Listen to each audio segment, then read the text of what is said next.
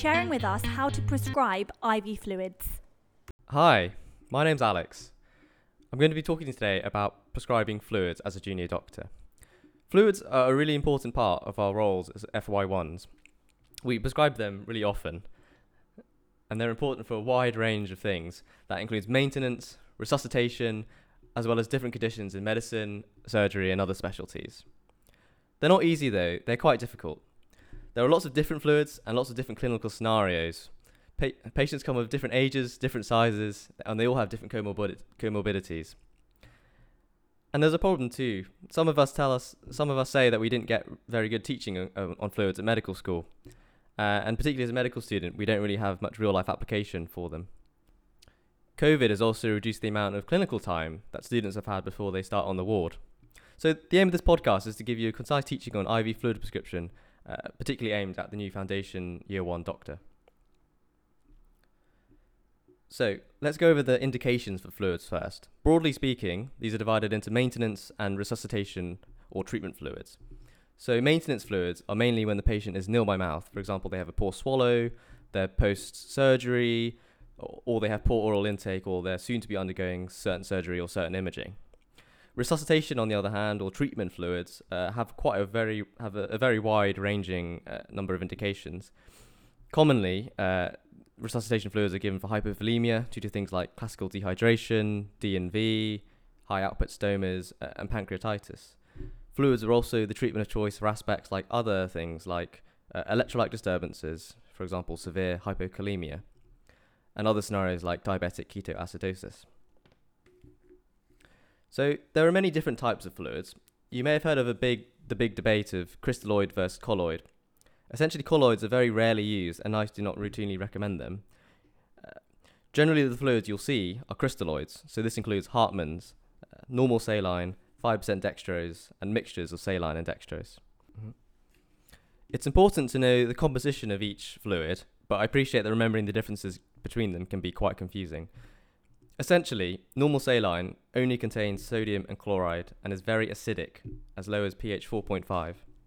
Hartmann's contains sodium, chloride, potassium bicarbonate and calcium, and is the fluid most similar to the composition of our normal plasma. Hartmann's contains slightly less sodium at one hundred thirty-one millimoles versus one hundred fifty-four, which is what you find in normal saline. Hartmann's also contains five millimoles of potassium. Compare this to the version of normal saline w- with added potassium, which typically is about forty millimoles, so it's much less. five percent dextrose, on the other hand, only contains dextrose, with no sodium, potassium or any other electrolytes. Remembering these differences are important when selecting the most appropriate fluid. As a rule of thumb, Hartmann's is what you'll end up prescribing most, mostly because it's the most physiological fluid we have available on the wards. However, normal saline does have its uses. It can be useful for maintenance fluids when the appropriate amount of potassium is given, and it can, is alternated with uh, dextrose. The ability to add up to forty millimoles of potassium per bag of normal saline also makes it the ideal fluid for intravenously correcting a low potassium. As I said before, forty millimoles is much higher than the five millimoles you find in Hartmann's. However, normal saline is far from normal. It contains a lot of sodium. If you were to repeatedly prescribe normal saline for maintenance, you'd load the patient with far too much sodium and cause hyponatremia. A massive sodium load can also cause renal vasoconstriction and can therefore be toxic to the kidneys, and you'd also cause a hyperchloremic metabolic acidosis. five percent dextrose's only real use is in maintenance fluid prescriptions. It is for all intents and purposes pure water.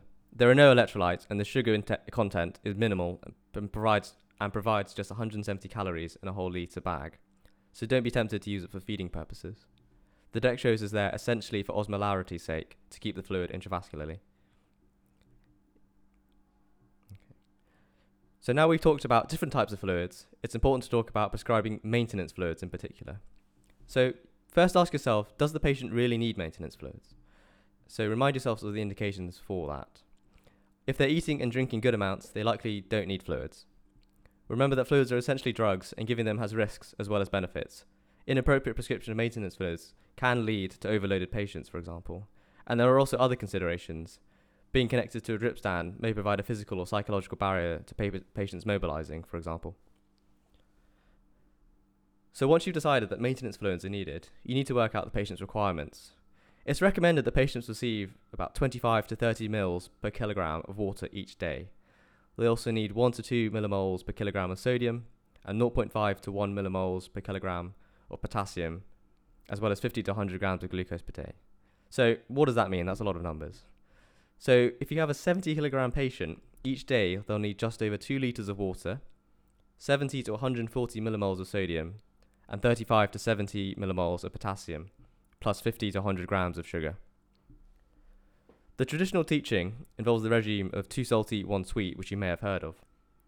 Essentially, two salty, one sweet means two bags of normal saline and a bag of five percent dextrose, together with added potassium. Each bag given over eight hours or so, so a litre each. Whilst this is commonly taught, you'll end up giving the patient too much water and too much sodium. A more appropriate regi- regimen, for example, would be one litre of Hartmann's over ten hours, one litre of five percent dextrose with forty millimoles potassium over eight hours, and five hundred mils of five percent dextrose with twenty millimoles of potassium over six hours. It must be said that this is just one example, and there are lots of different combinations that would work that you have to adapt to your patient. So I told you earlier that you may find yourself prescribing Hartmann's most often, and that's and that is because it's the most physiological fluid. This is true, but you shouldn't prescribe only Hartmann's in maintenance. You'd give too much sodium and too little potassium. However, it is important that you don't just prescribe a set regime each time. This needs to be tailored to your patient, as I say. Sometimes patients aren't completely nil by mouth and are drinking little bits. In this case, you need to adjust the amount of I V fluid that you're giving each day. Sometimes patients have a degree of electrolyte disturbance that means you need to give slightly more or slightly less of that particular electrolyte. And sometimes patients have an ongoing tendency to lose fluids or lose electrolytes that might need uh, attention too. There are also more condition-specific concerns. For example, patients in heart or renal failure can be prone to fluid overload. In liver failure, too much sodium can cause ascites, and during surgery, cell lysis can cause a release of potassium, so post-operatively, potassium replacement should be with caution. In summary, whilst you can have an idea of a decent regime in your head, what you end up prescribing needs to be highly tailored to the patient's size, their current diagnosis, and their comorbidities. So moving on to fluids used to treat or to resuscitate. So fluids are used to treat a wide range uh, of medical conditions in the acute setting. As with maintenance fluids, think, are I V fluids a part of the treatment for what the patient has? I'm not going to go into the treatment of specific conditions like hyperkalemia, hypercalcemia. Instead, I'll focus more generally on correcting fluid deficits. Assessing the fluid status of the patient is crucial for this. Think about the patient before you. Does their condition, does their present condition mean they're likely to be fluid deplete? For example, have they been sat at home with three days of excruciating abdominal pain, ab- unable to eat or drink? Have they been vomiting a lot? Are they septic? Look at their observations too. A classically hypervolemic patient will be tachycardic and hypotensive. However, in hypovolemia, blood pressure only really falls once about one point five litres of fluid has been lost from uh, the blood compartment. So patients may be normotensive, but tachycardic as well. Also look at their fluid balance chart. Are they passing excess urine, for example? Do they have a high output stoma, high output drain, high output N G tubes even? And last, look at their drug chart. Were they getting I V fluids before? Are they on diuretics? Also, sometimes drugs like beta blockers can mask a tachycardia, and these are important to look out for uh, in this context. Never omit examining the patient too. You need to look if they're underfilled or overfilled. Underfilled patients will typically have a slow cap refill time, sunken eyes, dry mucous membranes, and poor skin turgor. And similarly, assess for fluid overload too, for example, a raised J V P, peripheral edema, even pulmonary, pulmonary edema. So now let's talk about the fluid challenge. This is done to replace pre-existing fluid deficits, and so fluid challenges are given in boluses. Classically, this is a five hundred milliliter bolus of crystalloid uh, stat. So recall the main crystalloid fluids, Hartmann's, saline, and five percent dextrose. These, however, are not all equal in the context of a fluid challenge. If you give someone one liter, uh, as a no, sorry, if you give someone a one liter fluid challenge of normal saline, about two hundred fifty mils will stay intravascularly. With Hartmann's, about two hundred twenty-five mils stays uh, in the blood. However, with five percent dextrose, just eighty mils stays intravascularly. Therefore, you should never use five percent dextrose to replace a fluid deficit. Use either normal saline or Hartmann's. However, also be careful with normal saline. As I mentioned, it's very acidic. So try not to use it in conditions that predispose to acidemia, like sepsis or type two respiratory failure.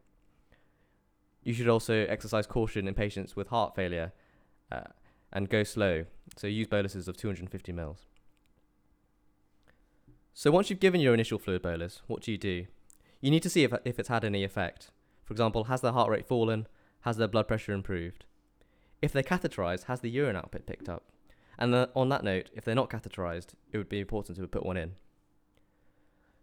Let's say the patient has responded well. What next? In that case, it would be appropriate to then prescribe maintenance fluids, as we talked about. If the patient's condition improves, but only a little amount, or improves then falls again, a repeat bolus is needed. And don't forget to reassess afterwards. You may even need to give a third or fourth bolus.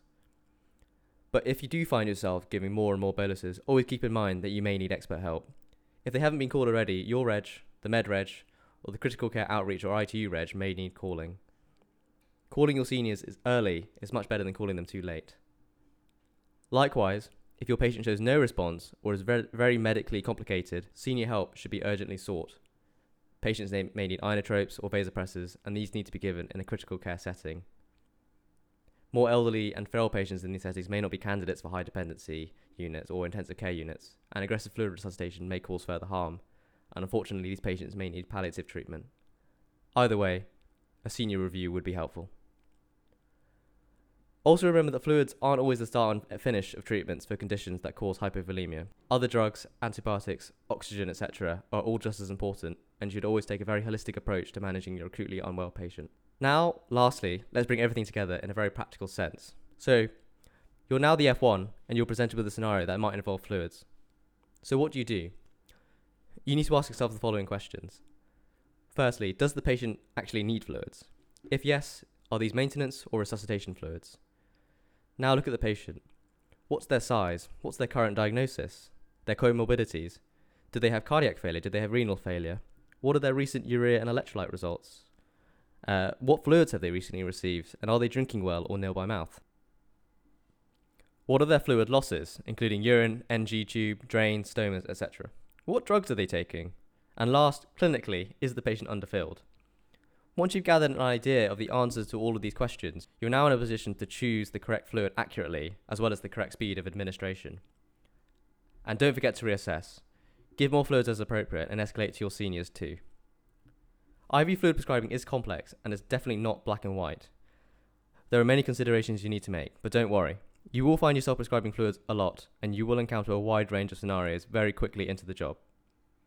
You might find it tough at first, but as long as you stick to some key principles, you'll find your feet and will do a good job. Never simply scribble eight hourly Hartmans onto the chart. Assess the patient and make a more informed judgment before doing so. And ask your seniors if you're unsure. A good foundation for fluid prescribing is vital and will carry you in good stead for the rest of your career.